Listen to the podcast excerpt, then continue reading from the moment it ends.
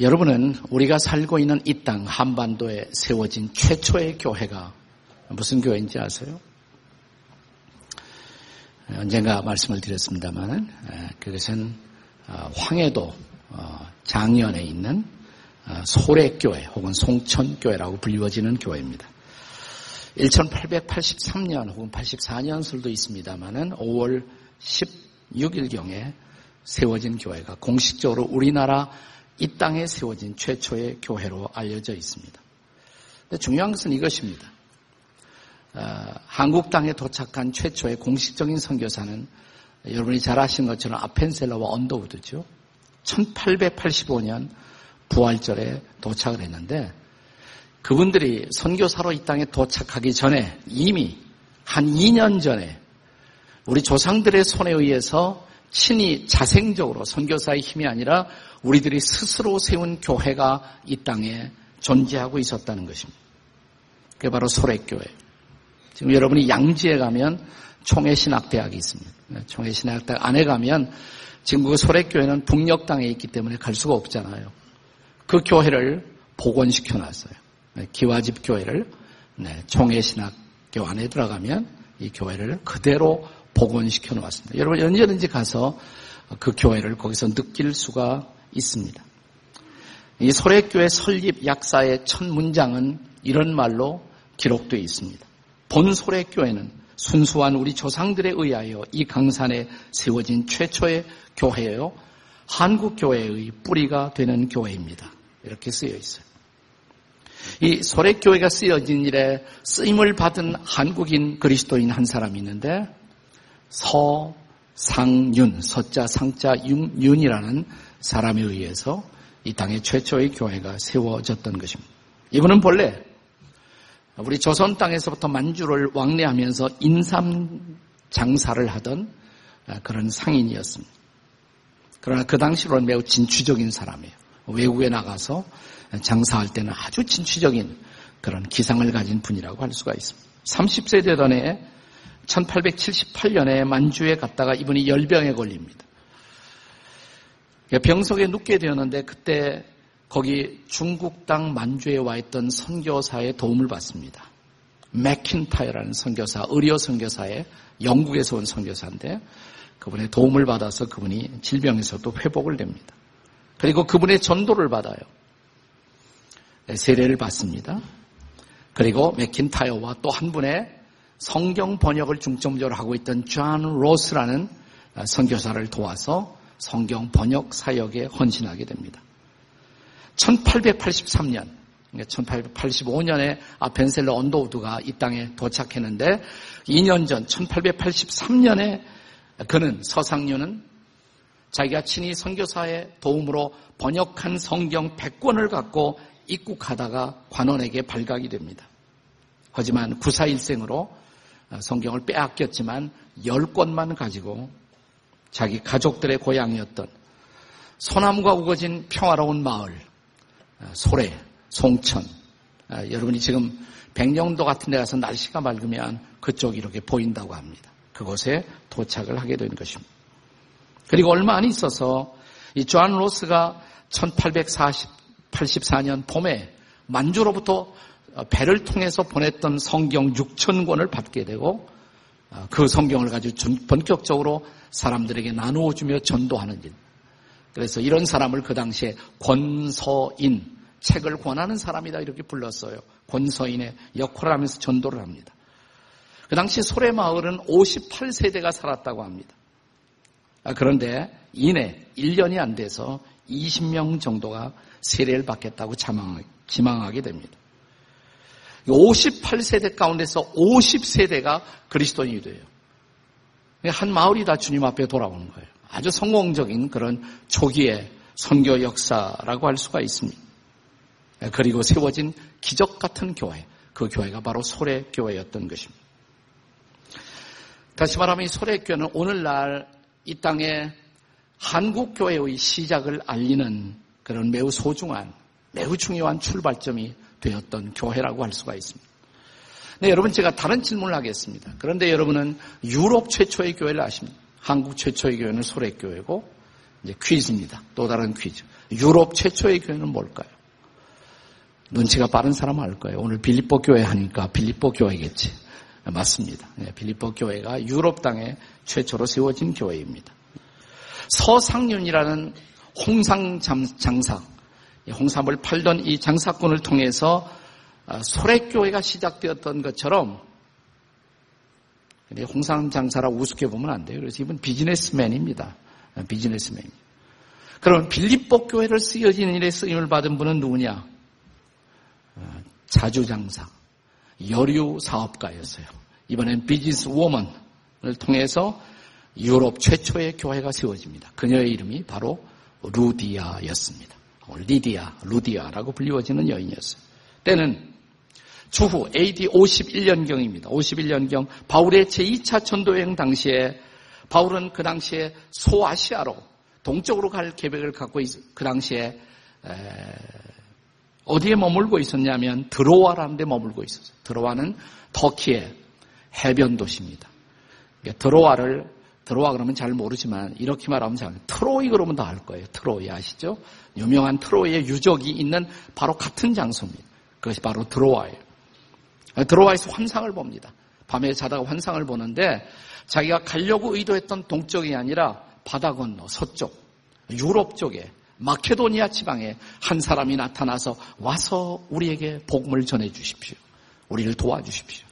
소위 저 유명한 마케도니아의 환상을 봅니다.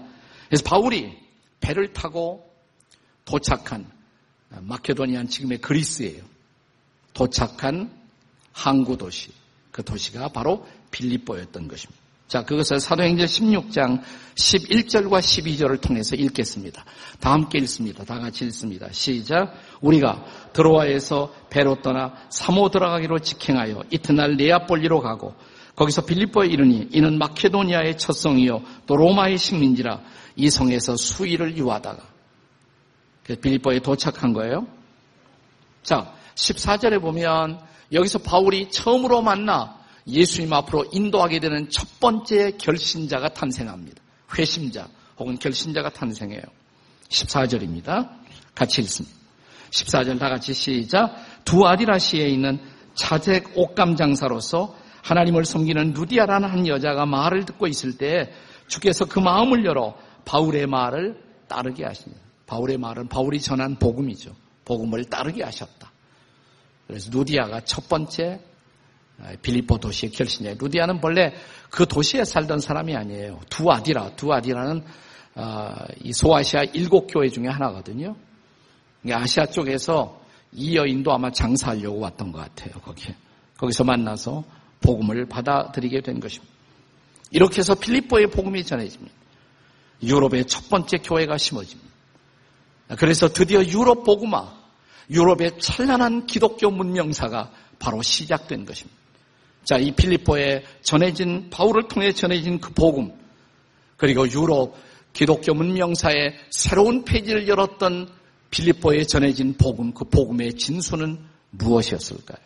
첫 번째로 그 복음은 나와 내 집을 구원하는 소식이었습니다. 나와 내 집을 구원하는 소식입니다. 자, 이미 바울이 필리포 도시에 와서 첫 번째로 만난 여인이 누, 누디아다라는 말씀을 드렸습니다. 자, 누디아가 바울이 전한 복음을 받아들이고 어떤 반응을 보였습니까? 자, 그녀가 보였던 반응을 사도행전 16장 15절에서 읽겠습니다. 16장 15절 함께 같이 읽습니다. 시작. 그와 그 집이 다 침례를 받고 우리에게 청하에 이르되 만일 나를 주 믿는 자로 알거든 내 집에 들어와 유하라 하고 강권하여 머물게 아니라 그녀뿐만 아니라 그와 뭐라 그랬어요? 그 집이 그랬어요. 그 집이 그녀와 그 집이 다 침례를 받았다. 다 세례를 받았다. 아, 그리고 저희 집에 와서 유하시지요. 이렇게 바울을 청하게 되었다는 사실. 자, 여기 중요한 대목은 복음을 받아들인 증거로 그와 그 집이 한 사람 누디아뿐만 아니라 누디의 집에 어떤 식구가 가족이 있었는지는 자세히 기록되어 있지 않지만 그 가솔이 가족이 함께 침례를 받았다는 사실입니다. 침례의 의미가 뭐예요? 물속에 들어갈 때 나는 예수와 함께 죽었다. 물에서 나올 때 나는 새 생명을 받고 다시 새로운 사람이 되었다. 그것을 어, 증거하는 고백하는 상징적인 의식이 바로 침례가 아니겠습니까? 우리 온 가족이 이제 새로워졌습니다. 이것을 고백하는 거예요.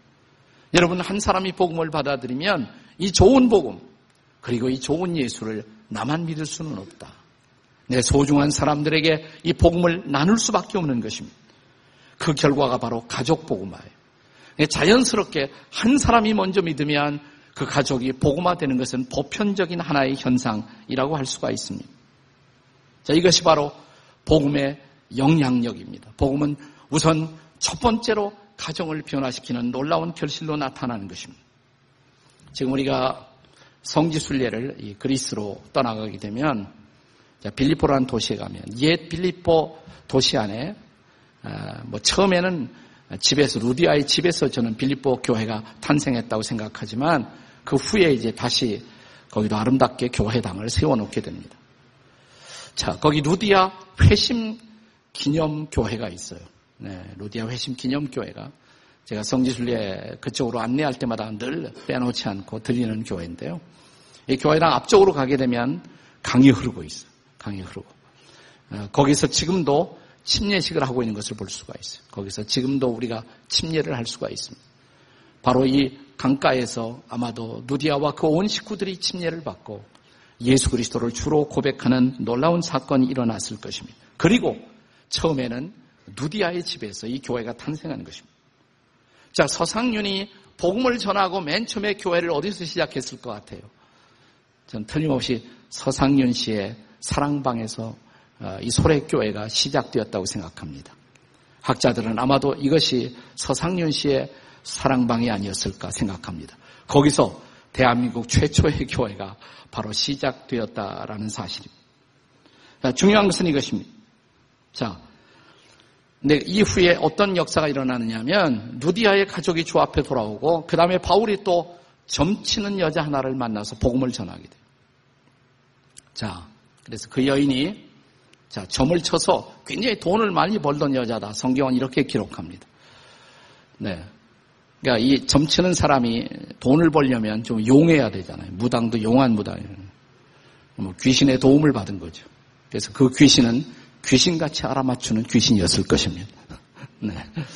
그 도움을 통해서 돈을 많이 벌고 있었는데 바울이 그에게 복음을 전하자 예수 믿고 더 이상 점을 치지 않습니다. 그러니까 이 여자를 고용해서 돈을 번던 주인이 이제 열받은 거예요. 그래서 바울 일행을 고발하게 됩니다. 예, 관원과 경찰서에 이상한 풍속을 전하고 우리 도시를 더럽힌다. 바울이 빌립보에서 감옥에 들어갑니다. 이번엔 감옥에 잡혀서 들어가게 됩니다. 감옥에 들어갔지만 억울했지만 바울은 이것도 뜻이 있을 것이다. 그 감옥에서 그는 하나님께 찬양을 드립니다. 기도합니다. 바울이 기도하고 찬양하는 순간 갑자기 지진이 일어납니다. 아마 6도 이하의 지진이었을 거예요. 잠시 감옥이 흔들립니다. 아, 그러던 이상하게 바울을 메고 있던 그 쇠사슬이 풀어집니다. 죄수들이 다 도망가는 거죠. 얼마나 놀랐을까요? 그러자 이 간수들은 죄수를 놓치면 책임을 지고 그 당시 죽어야 하는 그런 엄격한 법이 있었기 때문에 책임을 느낀 나머지 문책을 두려워한 간수 하나가 칼을 빼어 자결을 시도합니다. 그때 바울이 그 간수를 만류하면서 유명한 메시지를 전해요. 여러분 그 메시지가 뭔지 아세요? 이 빌립보에서 전해진 메시지예요. 그게 바로 사도행전 16장 31절 뭐예요? 주 예수를 믿으라. 그리하면 너와 내 집이 구원을 받으리라. 아멘이십니까? 바로 이 복음이 빌립보에서 전해진 거예요. 바로 이 복음이 빌립보에서 전해진 복음이었어요. 자, 그래서 어떻게 되느냐? 이 복음을 전해서 그와 그의 집안이 또 간수 한 사람뿐만 아니라 그와 온 집이 또 침례를 받았다 이렇게 기록합니다. 그러니까 가족 단위로 죽게 돌아오는 거예요. 그 온 가족이 바울이 전한 복음 그대로 당신과 당신의 집이 예수 그리스도를 받아들이면 구원을 받을 것입니다. 문자 그대로 그 집안 전체가 또 주님 앞에 돌아왔어요. 이렇게 빌립보 교회는 시작된 것입니다. 가정을 변화시키고 도시를 변화시키고 그것은 이제 유럽을 변화시키는 놀라운 시작이 되었던 것입니다. 마치 이 소래 땅에 있었던 서상윤의 작은 사랑방 초가집에서 이 한국의 복음의 거대한 영향력이 시작되었던 것처럼 복음은 나 한 사람에게서도 시작되지만 그것이 내 가정을 변화시키고 내 직장을 변화시키고 내가 살고 있는 세상을 변화시키는 놀라운 시작이라는 사실이에요. 그러니까 내가 예수를 믿었다. 이건 놀라운 사실이에요. 내가 예수를 믿었다는 것은 이제부터 우리 가정이 변하고 내가 일하고 있는 일터가 변할 수 있다는 놀라운 가능성의 시작입니다.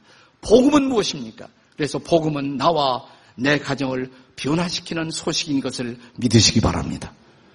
자, 빌리보에 전해진 복음 뭘까요? 두 번째로 이 복음은 참된 기쁨으로 삶을 살게 하는 소식입니다. 바울이 처음 빌리보 도시에 왔을 때는 AD 한 51년경이었을 것이라고 생각합니다. 51년. 그리고 이제 한 10년이 흘러갑니다. 세월이 10년이 흘러. AD 51년에 10년이 흘러가면 몇 년이에요? 계산이 안 되십니까? 61년이죠. AD 61년경 바울이 감옥에 들어가요. 이번엔 빌립보 감옥이 아니라 로마의 감옥에 들어갑니다. 네. 로마에 재판받으러 와서 재판을 받기 위해서 그는 감옥에서 대기하게 됩니다.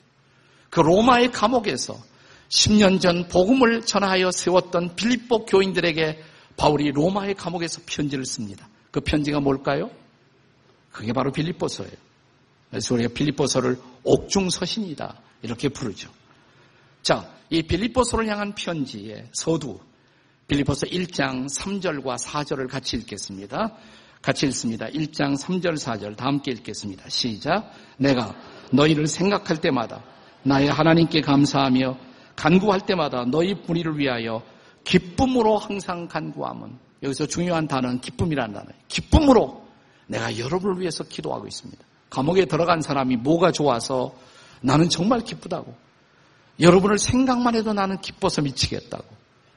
여러분, 이 빌리포사라는 짤막한 편지에 기쁨 혹은 기뻐하라 라는 단어가 동사 혹은 명사형으로 무려 16번이나 등장해요.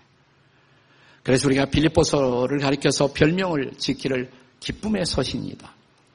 혹은 환희의 서신 이렇게 부르지 않습니까? 자, 도대체 바울이 그렇게 필리포 성도를 생각하면서 기뻐할 수 있었던 이유, 기쁨의 이유, 무엇 때문일까요? 야, 1장 5절, 빌리포스 1장 5절을 다시 읽겠습니다. 다 함께 읽습니다. 빌리포스 1장 5절 시작. 너희가 첫날부터 첫날부터 지금까지 너희가 복음을 받아들인 후에 복음 안에서 살고 또 복음을 위한 일에 헌신하고 있는 여러분들 나는 여러분을 생각하며 너무너무 기뻐요. 그것은 그냥 기쁨이 아니라 그들이 이 소중한 복음을 복음의 가치를 알고 그 복음 안에 계속 머물러 살며 또 그들이 복음을 전하는 일에 헌신해 오고 있다는 놀라운 사실 때문에 바울은 너무너무 기뻐해서 바로 이 편지를 쓴 것입니다. 바울의 기쁨의 이유 복음 때문입니다. 바울은 복음만 생각하면 자다가도 웃습니다. 자다가도 흥분해요. 그의 흥분과 그의 기쁨과 감격의 열정은 바로 복음 때문이었던 것입니다. 우리가 기독교 역사에 보면 종종 이 복음의 초점을 잘못 옮긴 다른 복음들이 등장합니다. 저는 저와 여러분이 오늘 살고 있는 우리 시대에 이 복음의 초점이 핀트가 조금 잘못된 복음, 우리 시대에 굉장히 강력한 영향을 끼치는 복음. 사람들은 그것이 잘못된지도 몰라요. 저는 그런 우리 시대에 보편적인 유행하는 그러나 다른 복음의 한 정체가 있다면 저는 그것이 번영의 복음이다 이렇게 생각합니다. 번영의 복음. prosperity gospel. 이런 복음을 뒷받침하는 신학을 가리켜서 신학자들은 번영의 신학이다 이렇게 말합니다. theology of prosperity. 자, 이걸 번영 복음이나 번영 신학을 믿는 사람들의 설교나 가르침이라는 것은 뭐냐? 대체로 이러는 거예요. 예수 믿으면 당신은 만사 형통할 것입니다. 예수 믿으면 당신은 병에도 걸리지 않고 예수 믿으면 모든 일이 잘 되고 예수 믿으면 갑자기 부자가 되고 아, 기분 좋죠. 사람들이 그걸 좋아해요. 근데 그건 복음이 아니에요, 여러분. 그것이 복음이 아니라는 증거. 성경이 그렇게 가르치지 않아요. 또 경험적으로도 그렇지 않습니다. 예수 믿는다고 해서 다 잘 됩니까? 예수 믿는다고 해서 다 건강해요? 예수 믿는다고 해서 다 출세해요? 그렇지 않거든요. 그것은 성경적으로도 경험적으로도 사실이 아니에요. 여러분 이걸 잘 구별하셔야 돼요. 네. 우리 주변에 아직도 상황은 나에게 불리할 수가 있습니다. 바울처럼. 바울은 지금 감옥에 들어가 있어요. 세상적으로 보면 잘된 일이 아니죠. 감옥에 들어가 있어요. 근데 기뻐하거든요. 뭐 때문에 기뻐한다? 출세했기 때문에 기뻐하는 거 아니에요. 건강하기 때문에 기뻐하는 거 아니에요. 자, 뭐 때문에 기뻐한다고요? 복음 때문에. 사람을 살리는 복음, 인생을 변화시키는 복음, 그 놀라운 복음, 내가 복음을 붙들고 살고 있다는 사실 때문에. 또 내가 복음을 전했던 사람들이 이 복음의 소중한 가치를 알고 복음 안에 머물러 있다는 사실 때문에 기뻐했던 기쁨. 저는 이 기쁨이 그리스도인들의 진정한 기쁨의 이유가 되어야 할 줄로 믿습니다. 감옥이 빼앗아가지 못하는 기쁨. 쇠사슬이 맬 수 없었던 그 기쁨. 바울은 우리, 우리가 바로 저와 여러분이 또한 이 기쁨으로 살아야 한다라고 부탁합니다. 네. 빌립보서의 가장 중요한 메시지 가운데 하나, 우리가 자주 인용하는 말씀입니다. 빌립보서 4장 4절. 한번 같이 읽어보겠습니다. 4장 4절. 시작. 주 안에서 항상 기뻐하라. 내가 다시 말하노니 기뻐하라. 여기서 기뻐하라는 말이 명령이에요.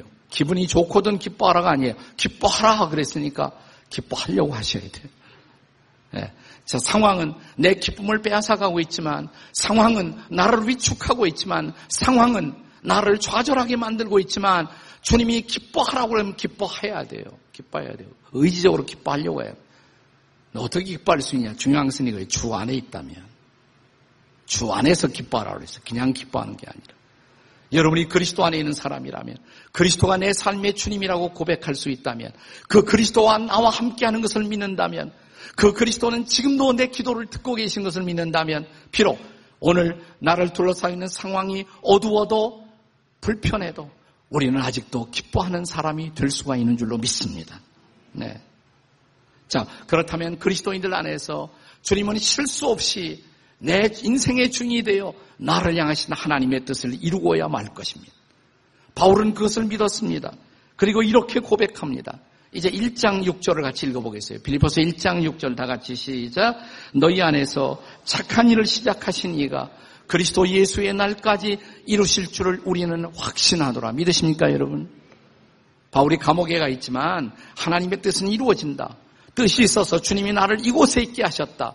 그 하나님의 선한 역사는 반드시 이루어진다. 이 사실을 믿었을 때 그는 기뻐할 수 있었던 거예요. 이게 참된 기쁨이에요. 나는 여러분들이 이런 참된 기쁨, 성경적인 기쁨, 이 기쁨 안에 사는 사람이 되시기를 주의 이름으로 축복합니다. 복음은 이 참된 기쁨을 붙들고 사는 그리스도인들이 되게 하는 소식이에요. 복음이란 뭐냐? 마지막으로 복음은 그 헌신에, 복음을 향한 헌신에 합당한 보상이 있는 소식입니다. 자, 저는 예수를 믿는다는 사실 때문에 더 이상 고난도 없고 질병도 없고 만사 형통하고 그것은 성경적인 복음이 아니라고 이미 말씀을 드렸습니다. 그런 의미에서 번영 신학이나 번영의 복음은 성경적인 복음이 아니라는 것을 말씀을 드렸습니다. 그러나 그럼에도 불구하고 잘 들으세요. 그럼에도 불구하고 복음은 복음을 위해서 희생하고 복음을 위해서 헌신한 사람들에게는 후회할 필요가 없는 상급이 있다. 이건 약속하십니다. 그 약속은 분명히 하고 있어요. 네. 자, 바울이 빌리포 성도들에게 이 편지를 쓰고 있는 이유가 거기에 있었어요. 다시 빌리포서 1장 7절과 8절을 보겠습니다. 자, 1장 7절 8절 한번 다 같이 읽어볼까요? 시작. 내가 너희 무리를 위하여 이와 같이 생각하는 것이 마땅하니 이는 너희가 내 마음에 있음이요. 나의 매임과 복음을 변명함과 확정함에 너희가 다 나와 함께 은혜에 참여한 자가 됩니다. 이게 무슨 소리예요? 나의 매임에. 바울이 지금 감옥에 들어갔습니다. 근데 빌립보 성도들은 그것을 부끄러워하지 않았어요. 아, 저 사람 왜 감옥에 들어가나? 부끄러워하지 않았어요. 아, 복음 전하다가 갔으니까 오히려 자랑스럽다. 이렇게 생각한 거예요. 그리고 여전히 빌립보 성도들은 바울이 복음을 전하는 일에 복음을 변명하고 확정하는 일에 바울의 동력자가 되어 물질로 선교 헌금으로 바울을 계속 지원했던 것입니다. 이런 놀라운 필리포 성도들의 헌신을 보면서 이제 바울의 동력까지 그들은 복음을 받아들인 사람에서 끝나는 것이 아니라 복음을 위해서 바울과 더불어 헌신하는 사람들이 된 것을 보고 그들을 축복하고 싶어 합니다. 그 축복의 메시지가 뭐냐? 빌리포서 마지막 장, 빌리포서 4장 19절의 말씀이에요. 자, 빌리보서 4장 19절을 다 같이 읽겠습니다. 시작. 나의 하나님이 그리스도 예수 안에서 영광 가운데 그 풍성한 대로 너희 모든 쓸 것을 채우시리라. 아멘이십니까? 너희 모든 욕심까지 채워주시지 않으실지 모르지만 복음을 위해서 헌신하는 사람들, 복음을 위해서 일하는 사람들에게 하나님이 그 영광 가운데 풍성한 대로 너희의 필요를 채워주실 것이라고. 이걸 믿으라고. 그리고 이 기쁨 가운데 살아야 한다고. 계속 이 놀라운 기쁨으로 살아야 한다고. 중국 선교에 아주 소중한 발자취를 남겼던 허슨 테일러는 그래서 이런 말을 남겼습니다.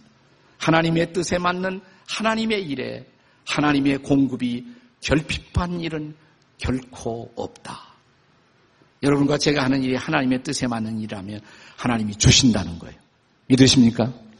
그분은 내 욕심까지 채워주지 않는 분일지 모르지만 우리가 드리는 일, 아름다운 일, 하나님이 기뻐하신 일 앞에 헌신하면 복음을 위해서 일하면 주님이 내 인생을 책임져 주신다. 믿으시기 바랍니다. 이게 바로 빌립보서의 메시지예요. 여러분 최근에 팔 다리가 없이 팔도 다리도 없고 몸뚱이만 가지고 살아가는 그러나 전 세계 강력한 복음의 증거를 남기고 있는 유명한 사람 닉 브이치치 네, 닉 브이치치가 또 한국에 찾아왔습니다. 지금 한국에 있어요. 네. 예, 우리 교회 오게 하려고 제가 접촉을 했는데 예, 스케줄이 잘 안 됐습니다. 예, 지금 한국에 와 있습니다. 참 놀라운 사람이에요. 팔도 없잖아요. 다리도 없어요. 아무것도 없어요. 전에도 한번 한국에 왔다 갔습니다만 두 번째 왔는데 놀라운 소식을 갖고 왔습니다. 뭐냐면 닉 브이지치가 최근에 결혼을 했다는 사실이에요. 네, 아주 예쁜 아내를 얻었습니다. 일본계 크리스찬 자매가 아내가 되었습니다. 더 놀라운 사실은 아들을 얻었다는 사실이에요. 아들. 닉 브이지치의 아들, 가족입니다. 네, 부인과 기요시라는 아주 예쁜 아름다운 아들이 태어났습니다. 자, 그는 이렇게 회고합니다. 네. 나는 어렸을 때 내 몸뚱이를 바라보면서 이런 생각을 했다고. 난 대학에도 갈 수 없을 거야. 나는 직장도 가질 수 없을 거야. 나는 결혼도 할 수 없을 거야. 나는 예쁜 아내를 만나 춤도 출 수가 없을 거야. 나는 아이를 가질 수가 없을 거야. 그런데 한 분이 내 인생 속에 들어와 이런 모든 생각을 다 뒤집으셨다고. 그리스도가 들어오자, 하나님이 들어오자, 하나님은 이 모든 일을 가능하게 하셨다. 그는 지금 스케이보드를 타고 있습니다. 1분에 43개의 단어를 타이핑합니다. 그는 드럼을 연주합니다. 요트를 운전하고 스카이 다이빙에 지금 도전하고 있습니다. 그리고 최근에 두 번째 책, 첫 번째는 닉 브이치치의 허그, 첫 번째 책인데 이번에 한국에 나오면서 두 번째 책을 썼어요. 이 책이 두 번째 책입니다. 닉 브이치치의 Flying, Flying. 두 번째 책. 이 책의 한 대목을 제가 여러분과 나누고 싶습니다. 나는 내가 원하는 것을 언제나 얻을 수 있을까요? 아닙니다. 아닙니다. 하지만 주님이 원하시는 모든 것을 나는 분명히 얻을 수 있다고 믿습니다. 그리고 실제로 그렇게 되었습니다. 내게도 즐거운 날이 있는가 하면 슬픈 날이 있습니다. 아니 벽에 부딪히고 쓰러지고 자빠지는 것이 나의 날마다 일상입니다. 그렇지만 한없이 연약해지는 순간 그때가 제가 하나님의 권능을 체험할 때라는 그 사실을 저는 압니다. 그때가 제가 기도하고 하나님을 신뢰할 때임을 저는 압니다. 이 땅의 중력을 거스릴 수가 없을 때 저는 시선을 하나님께 맞춥니다. 그때 기적이 일어납니다. 믿음의 날개가 솟습니다. 그리고 저는 하나님과 함께 날기 시작합니다. 이것이 바로 내 인생입니다. 그는 전 세계 400만 명 앞에서 복음을 전했어요. 400만 명 앞에서. 최근에 빌리 그리암을 만났는데 빌리 그리암이 닉 브이치 책에 말하기를 당신은 아마도 나보다 더 많은 사람에게 복음을 전한 유일한 사람이 될 것이요. 라는 말을 했어요. 그는 매년 270번의 설교를 합니다. 한 해에 270번의 설교. 저보다 더 많이 하는 것 같아요. 저도 설교 많이 하는 사람입니다. 270번의 설교. 그는 지금 날고 있어요. 문자 그대로. flying, flying, 날고 있습니다. 여러분에게도 플라잉이 필요하지 않습니까? 내 인생 그대로 여기서 좌절할 수 없다. 나도 날라야 한다. 플라잉이 필요하십니까? 여러분이 복음을 받아들인다면 그것이 현실이 될 것을 믿으시기 바랍니다. 아니, 복음을 받아들인 것만 갖고 안 돼요. 복음 앞에 헌신하기 시작하면. 내가 받아들인 복음, 나를 위해 죽으시고 다시 사신 예수 그리스도, 그분을 나 인생의 주인으로 받아들이고 그분 앞에 내 인생을 드리기 시작하면 기적이 일어날 것입니다. 그때 진정한 flying이 시작될 것입니다. 닉이 체험한 놀라운 현실이 비로소 현실이 될 것입니다. 닉으로 하여금 역경을 이기게 만들고 아름다운 가정을 얻게 하고 세상을 변화시키는 flying을 가능케 했던 이 복음, 이 복음이 여러분과 저를 위한 복음입니다. 이것이 바로 복음의 희망, 복음의 능력, 복음의 상급입니다. 이 여름철, 지구촌의 많은 성도들은 이 복음을 들고 단기 선교의 장에 나갈 것입니다. 여러분과 제가 전하는 복음을 통해서 제2, 제3의 닉 브이치치가 일어날 것을 기대하시기 바랍니다. 그들이 우리와 함께 날기 시작할 것입니다. 그리고 세상은 변화될 것입니다. 이 복음의 위대한 도전 앞에 우리를 보내시는 하나님의 명령 앞에 순종하는 여름이 되시기를 주의 이름으로 축복합니다. 기도하십시다.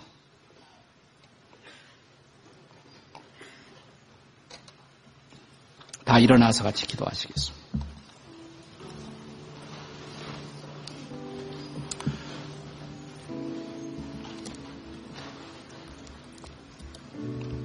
우리는 팔도 있고 다리도 있고 우리 온 몸을 마음대로 사용할 수 있는 건강을 갖고 있습니다. 그래도 우리는 불평하고 그래도 우리는 좌절하고 그래도 나는 살 수 없다고 말하고 아닙니다. 그리스도가 내 마음속에 들어오시면 하나님이 내 인생의 주인이 되시면 그가 우리와 더불어 동행하시면 우리 인생은 달라질 수가 있습니다. 그때 비로소 우리 인생은 플라잉을 시작할 것입니다. 하나님, 저도 날고 싶어요. 저도 변화되고 싶어요. 저도 새로워지고 싶어요. 주님, 이 위대한 복음 앞에 다시 제 인생을 드리겠사오니 저를 써주시옵소서. 저를 보내주시옵소서. 주여 이 플라잉의 모험 속에 저도 동참하는 인생이 되도록 저를 도와 주시옵소서. 우리 다 함께 통성으로 같이 기도하시겠습니다. 하나님 아버지 감사합니다. 이 주신 말씀을 우리의 마음속에 받습니다. 아버지 복음을 갖고 우리도 인생을 살기를 소망합니다. 아버지 하나님, 오늘 세상은 어둡습니다. 세상은 안타깝습니다. 아버지 어두운 세상을 바라보며 절망하는 것이 아니라 세상을 변화시키는 놀라운 위대한 도전을 시작하는 우리가 되도록 도와주시옵소서. 우리가 헌신하면, 우리가 순종하면 아버지 하나님 세상은 변화될 것입니다. 주님, 내게 복음의 희망으로 다가오신 주님을 찬양합니다. 우리가 주님 앞에 우리 자신을 드리기를 소원합니다. 아버지, 니과 같은 형제가 팔도 다리도 없이 전 세계를 다니면서 복음을 전하는 위대한 복음의 증인이 될 수가 있었다면 우리가 그렇게 못할 이유가 없습니다. 주님 저를 붙들어 주시옵소서. 저를 사로잡아 주시옵소서. 저를 써 주시옵소서. 그리고 저를 보내 주시옵소서. 오늘 나를 좌절시키고 나를 실망시키는 모든 좌절과 실망의 영들은 내게서 떠나갈지어다. 성령이 오시옵소서. 우리를 충만하게 하시옵소서. 우리를 보내 주시옵소서. 예수님의 이름으로 기도합니다. 아멘.